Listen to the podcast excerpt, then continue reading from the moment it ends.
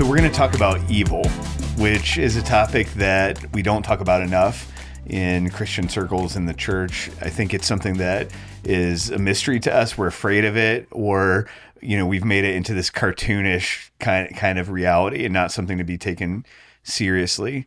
Um, but we should take it very seriously because evil is real and it evil shows up very early in God's bigger story. And so that's where we want to start today is is is really understanding evil from the perspective of the big story of the world and how God frames it and what he tells us about evil and how we ought to deal with it. And so if you go back to the very beginning of of the story is that, you know, you have God who um, is outside of time, who's good, who creates everything in the world, and he creates the the earth, and you know he separates the land and the water. He makes beautiful vegetation. He makes this perfect garden for people to live in. It's a it's a place of human thriving. And then he makes the man and he makes woman, Adam and Eve, we're told are their names, and he places them in the garden. And it says he's with them in the garden. There's a beautiful line in the very beginning of Genesis that says that God himself walked in the cool of the day. Hmm. With Adam and Eve, and I've, I've that image has always deeply resonated with me because it's a picture of of what we know from the Hebrew text as shalom, which is this idea of ultimate peace. Um, it's it's God's image for His world that He desires to be with us in the place of flourishing that He created for us. And so that's the image we see in the very beginning of the story. And, and we don't know how long that sort of life went on, but um, we, we know that uh, there was some governing rules to how God uh, told Adam and Eve to, to live in, in the garden. And one of them was that there was a, a tree of knowledge and they weren't to eat from it. And, but one day they did eat from it uh, we're told that there was a, a, serpent, a creature, but the creature was unique. He, he could talk and he was very cunning and deceitful. And um, we, we know from the text that the creature was an embodied um, version of Satan and that he he tempted Eve and that she ate from the tree and then she gave the fruit to Adam and then he ate from it as well. And at the moment that they gave in to this deception, and, you know, just to pause for a minute there, like the first thing we learn about evil is that evil is a liar, that he is by his very nature deceptive, that he takes truth and twists it mm. and confuses people. And so that's an important thing we'll come back to later. But we, we know from the story that um, they're deceived by uh, Satan and at this moment their eyes are opened. And at that moment that of their sin which sin it just means missing the mark. It means rebellion against god and his good intentions for us and the world that he made us. It says their eyes were open and they realized they were naked. And there's several other important words um, in that text. And it says that they ran and they hid. And it says they were naked and they were afraid. Mm-hmm. Mm-hmm.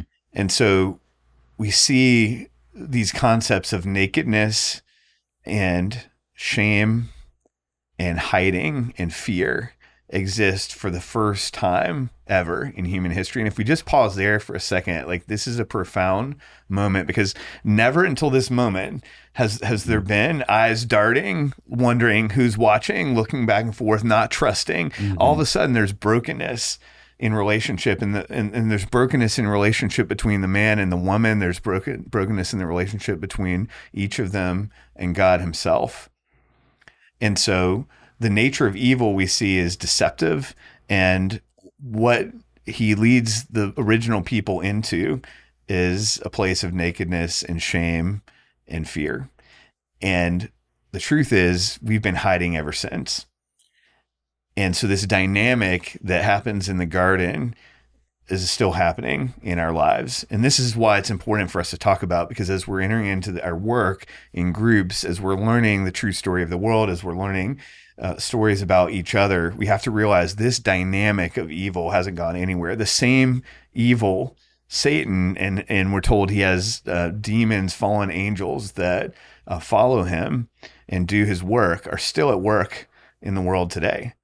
And we know from the scriptures that they are um, calculating, that they're patient, um, and that evil is is very personal in the way that it attacks and comes after. In the same way, it was very personal in the way that uh, evil came to, to to Adam and to Eve, um, first coming after Eve and causing a rift in their relationship and deceiving them in a particular way. Can I ask a question yeah. real quick? Sure. Can I back up? Um, because you talked a little bit about shame, mm-hmm. and that to me, um, you know, rewind a couple years was a brand new word. Yeah. That was a word that I was like, I don't really understand what shame means, what it is. Mm-hmm. But as I've begun to unpack um, shame in my own story, I've seen it show up in various ways in in big moments, um, and it's had a big impact on me. So I was wondering if you would just yeah. talk a little bit about shame um, yeah. for guys who may have have been in that situation and are like, I don't know what shame is. Um, mm-hmm. Can you share a little bit about that? Yeah. So so um, there's a difference between though the words are similar, like um, guilt and and shame. You know, guilt is I've done I've done something bad. Um, so I feel guilty, like, mm. and maybe I should because I did uh, something I shouldn't have done. Shame, though, takes it to the next level and moves it to the realm of identity. And sh- the message of shame is, I am bad. I am wrong. I am a mistake. Um, so it's not it's not just that I did something, but I am mm. something. Um, and and so at that moment in the garden when Adam and Eve are, are disconnected, the reason that they're uh, this text tells us they were ashamed is is because in that moment it was their identity that was mm-hmm. fractured. Is is it wasn't that just that they realized they had done something bad, and it was more than that. Mm-hmm. It was that they were as they were something bad mm-hmm. in that moment. Wow. Boom. Just drop the mic. Yeah. Let's yeah. so good. Yeah, so I think when we're sitting with men, particularly in these in these groups, what we have to realize is all this is still at play. Um, and so, you know, the words we like to use that we're being pursued by evil all the time. And if if you call yourself a Christ follower, um, then at some point in your journey you're going to be pursued by evil because you know there there's a calculating um, force, and um, he and he has a name. His name is Satan. Um, uh, demons, and they they have names. We know from from the scriptures, um, and we know they're not all powerful. They're not like God, and that you know they're um, they can't be everywhere all at once. Um, we we but we know that they can be concentrated in uh, physical geographic areas we know that they can have intention to do harm to particular individuals and so there's this very um, real reality that if you call yourself a, a christ follower um, you are being hunted by a personal calculating evil force that designs to destroy you yeah and destroy your family I mean, you mentioned early on, but you've been in combat situations and in some pretty intense stuff yourself. But uh, can you can you maybe translate some of that to you know yeah. help understand that that feeling or that experience of being hunted yeah you know it's a surreal thing. I remember you know i was a soldier for five years before i went to combat. And so you know i spent five years training uh, for the possibility of of armed conflict. And so you know i had played at the art of war many times, you know, and been in lots of simulated exercises where there was an enemy force and, you know, we were the good guys and there was an enemy force. And, you know, we were pretending to have armed conflict, but the reality was it wasn't ever, uh, you know, your life was never on the line. And, um, you know, I'll never forget the moment that, you know, I was in Mosul, Iraq in 2004. And uh, it was shortly after the invasion happened there and um, there, was, there was a moment in that particular conflict when the insurgency started, and it was a particular day that I can remember. Um, and you know, we were attacked um, from like multiple sides in in a very calculated offensive that they were trying to overrun. You know, our our position um, in the city, and I remember that feeling and I remember thinking like we're we're being hunted and this is what it feels like and it's nothing like uh, when you're training it's nothing like you know the the pretend combat. Yeah. Um, it's not playing war. It's something different when you realize that there's men who um, are intelligent, who are present, and who have a design to take your life. And, um, you know, and so I think that like experience is definitely given color for me when I think about, you know, that if we believe God and we believe his version of reality and the story, then we have to believe in evil too. And that means that there's a real personal calculating force that has designs to um, destroy you. Yeah. Well, and, even when you use that word calculating and strategic, that helps me as well because I, I think again in in a kind of entertainment based culture, like we we hear evil and we think of like these really um, in your face, like you know, demons in a horror film or something, and yet a lot of times deceiving evil is kind of hidden or not right in your face or mm-hmm. very nuanced, you know, a little bit of a twist on something. And so I think it helps to be aware of that mm. versus, oh, well, there's no such thing as evil. Cause I never see like these screaming demons, you know, show right. up at my front door. well, I think what you said was being aware of it. And that's something that we most often are not, you know, that we just overlook this. I mean, it's it'd be similar to being in a combat situation and saying, you know, oh, there's an enemy out there somewhere, uh, maybe, but we're just going about our daily lives here with, you know, no awareness of that enemy and what they're doing and their moves. And and I think, you know, spiritually, we often take that position. We're caught up in our own story, you know, and we forget that God's story is happening and this is a, a part of it, um, yes. you know, and it's out there and we need to be aware. And especially guys in these groups, um, because all of a sudden you're taking massive steps in your faith journey right. and you're going to be popping up on the radar, so to speak, um, for this enemy that's going to be attacking you and wanting to discourage you from engaging in this process. Yeah. Yeah. And there's nothing more than that, that, that, that the enemy of our souls wants to um, t- to do more than than to um, distract us um, against understanding our true story.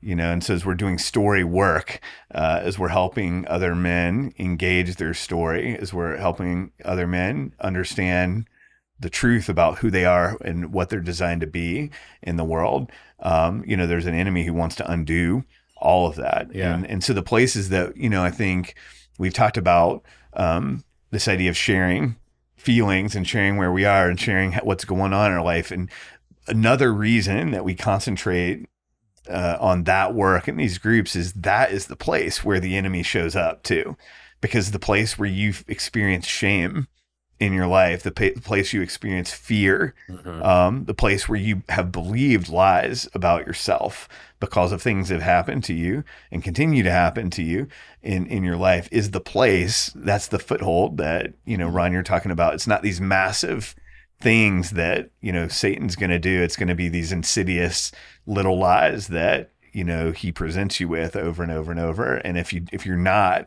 with a group of friends who can say, you know what, that's, a lie from the pit of hell. That is not true. Yeah. Um, mm-hmm. you know, then, you know, we, we become lulled to sleep and we believe those things. Yeah. And you don't, and you don't have, um, you can't recognize that as an individual, right. you know, oftentimes. And I think that's where Satan wants us to be is isolated mm-hmm. and secretive and keeping, you know, this evil or shame or whatever just tucked away in the dark um, and festering and not bring it out into the light in a group like this yes.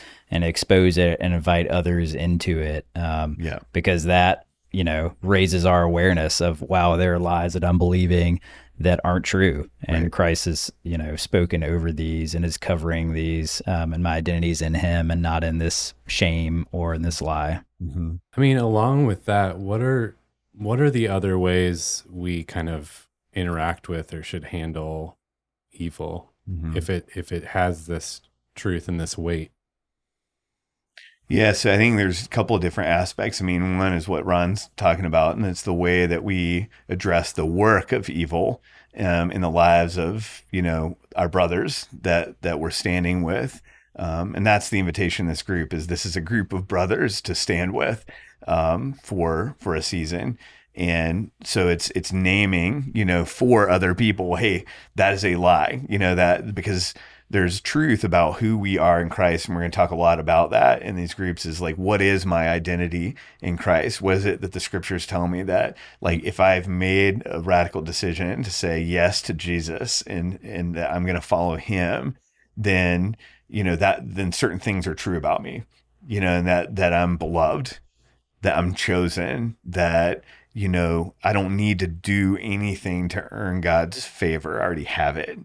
But we all know that we spend huge chunks of our life trying to pursue favor yeah. and trying to earn our our reputation. Um, and so we'll see these dynamics at play. So I think like one of the first ways that we battle evil is in conversations with each other uh, by naming um, things that are true in the face of, mm-hmm. of of a lie. And we all have we're going to talk a lot about this in these groups that we all have core lies that we believe that are all tied to our stories. Like I'll just give an example for for me is that um, you know my my core lie is that I don't belong. And we don't have time in, in, in this format to get into it. You guys both know, uh, you know, a lot of the details of my story and it's tied all the way back to childhood but then it it was affirmed over and over again this this lie that like see Gabe you don't belong well, it's not an accident that that core lie that began in my childhood and continues to present day, right? I had an incident last week where hmm. I, I, I very like much believed that, you hmm. know? Yeah. Um, why is that? Uh-huh. It's because there's a calculating evil present. So what I need is brothers who can see what's going on and, and speak against that. Yeah. I'll say too, just on that. I mean, just like we talked about earlier with um, thanking someone for sharing and covering them in that way. Uh, this is another form of covering mm-hmm. someone is speaking a truth, no matter how simple it may sound, yeah. um, to someone using their name or you know just reminding them like, "Hey, Gabe, you do belong. Mm-hmm. Hey, you are loved. Hey, yes. you know." That's and right. I think that's so powerful and a tool that we don't use quite often in church and in in any of these circles is just to speak truth over mm-hmm. uh, men and women um, who are believers with us and combat evil in that way. Yeah, well, because I think I think just to say for a minute, like in church, you know, most of our kind of programmatic design is to speak general truth. So we preach general truth, we teach general truth, but what we're talking about is particular truth is that there's there's particular truth that Steve needs mm-hmm. that addresses directly the lie that he believes yeah. about himself. The reason that he feels shame, the reason he feels he's not enough, the reason he feels like he's unlovable or whatever it is, you know, there's a particular truth mm-hmm. that needs to be spoken in a particular moment. And and you have to be close. That's a right. close yeah. fight, you know. No, yeah. That's yeah, good. that's the hand to hand versus the long range. But it's it also highlights why it's important to understand that evil is personal and calculating. Mm-hmm. That means that truth to combat that, personal and calculating needs to be personal and calculating, which the general truths are not. So yeah. it's it's hard to then translate it. Yeah. Yeah. And Steve, you asked, you know, how do we engage it? And I, you know, said the first way is um, that we speak truth to one another in a very mm-hmm. particular way that undoes the work of evil. But the second thing is prayer. Mm-hmm. You know, I think that's very mm-hmm. clear in the example of of Jesus himself you know, there's there's a moment when um, Jesus says to to Peter, he says, you know, Simon, Simon, you know, um, Satan has has requested um, to sift you like wheat, to test you, to put you through hardship, and he says, "I'm praying for you that you would endure." right and that you would return and and that you'd be faithful in your ministry to your brothers and yeah. Um, and so that's the example of Christ himself and how he deals with with evil. Is he doesn't say I'm gonna I'm stopping evil, yeah. right? And it's where now we know in the grand story like he is gonna stop evil once and for all at some point. But we live in a point in human history where evil is very much at work, and, and I think we're to follow the command of Jesus to pray for one another, um, which we don't do enough. Mm-hmm. I don't, at least I don't yeah. know how you guys think about yeah. prayer, but I know that's not been like the strongest aspect of my Christian yeah. journey. Yeah. I think oftentimes in groups like this, um, or in previous Bible studies or small groups that I've been in, you know, if you think about prayer, it's usually tacked on to the end of the time. Um, hey, let's go around real quick. Any prayer requests for the week?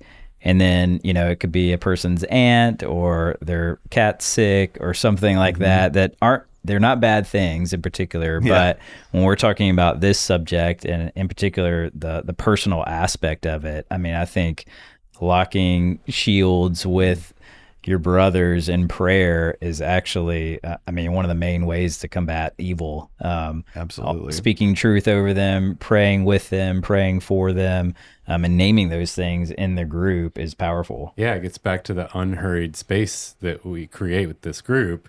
Because what did you say at the beginning? Well, at the end, let's real quick mm-hmm. go around the circle. Well, the key word there is real quick. So what does everyone do? They throw out something that's real quick to say. Mm-hmm if I was to pray, you know, about a real thing I'm struggling with, there's no time for that. So I think in some ways we, yeah, we get into those like, we fall into those traps because we're so rushed in those settings, or maybe because we haven't been able to truly open up. Yeah. One of the things I've found that's worked well in, in our groups is actually taking a, a third space, we've mm. called it. You oh, know, nice. we have we have the group meeting, um, and maybe it's in person and then maybe you know we do an online element as well but there's a third space which is throughout the week how are you engaging these guys you know you can't can't interact as much as we'd love to every day and sit in a group um, for an hour but there are ways that you can engage and one of them is using technology um, it's really smart i like so, that even the naming of it helps it yeah, like frees it yeah. it immediately feels freed up a bit so our guys have you know we have a, a group text i mean that's been the mode mm-hmm. that we've used. Um, and it's been amazing for this very thing. You know, guys will update it mainly with, hey, this is, you know, I, I, spoke about this thing. I asked you guys to pray for this thing. Here's the latest update. Or I had this conversation today with a family member that was really hard. Um, can you guys pray for the next one or pray for me as I go into it? And that's been a great way in real time to engage, um, you know, this group in a way that's actually benefiting them as they step into the world and, and, live lives. And it's easy. I mean, it's something that's just, it takes a little bit of intentionality to put it out there. And I've used some voice memos, yeah. you know, and things too. Um, but it's been such a great place of community j- to just continue those conversations. Hmm. Yeah. I think it's a brilliant um, concept. Yeah, I'm you know, it's, a way, it's like I call that asynchronous communication. I think, right. right. Hey guys, I'd like to create an asynchronous communication channel. Yeah, yeah. Don't, don't, like, don't, use that language. About third space. yeah, I like third space much better. Yeah. yeah. Well, I, to me, this also reminds me of something I I've learned through this that evil wants to stay hidden, and so we have to do the work of exposing it in order to work through it and find healing. Yeah. And like Gabe, you mentioned guilt and shame, and both get dealt with through exposing and mm-hmm. working through it.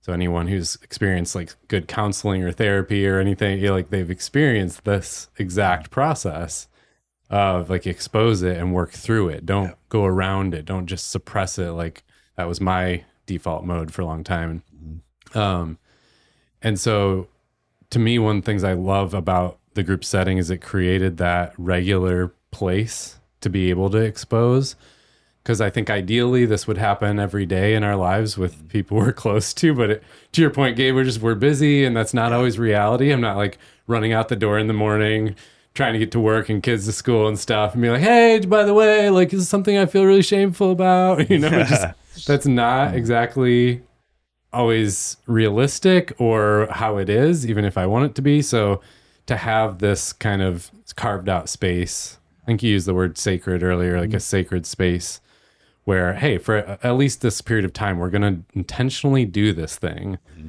And then maybe it builds a muscle that allows me to do it more often than just that. I'll add too, I mean, you mentioned it earlier, but just the way the evil is so personal sometimes, um, in particular with these groups, is shocking, you know, but when you're able to recognize it, like, oh hey, uh, it's group night.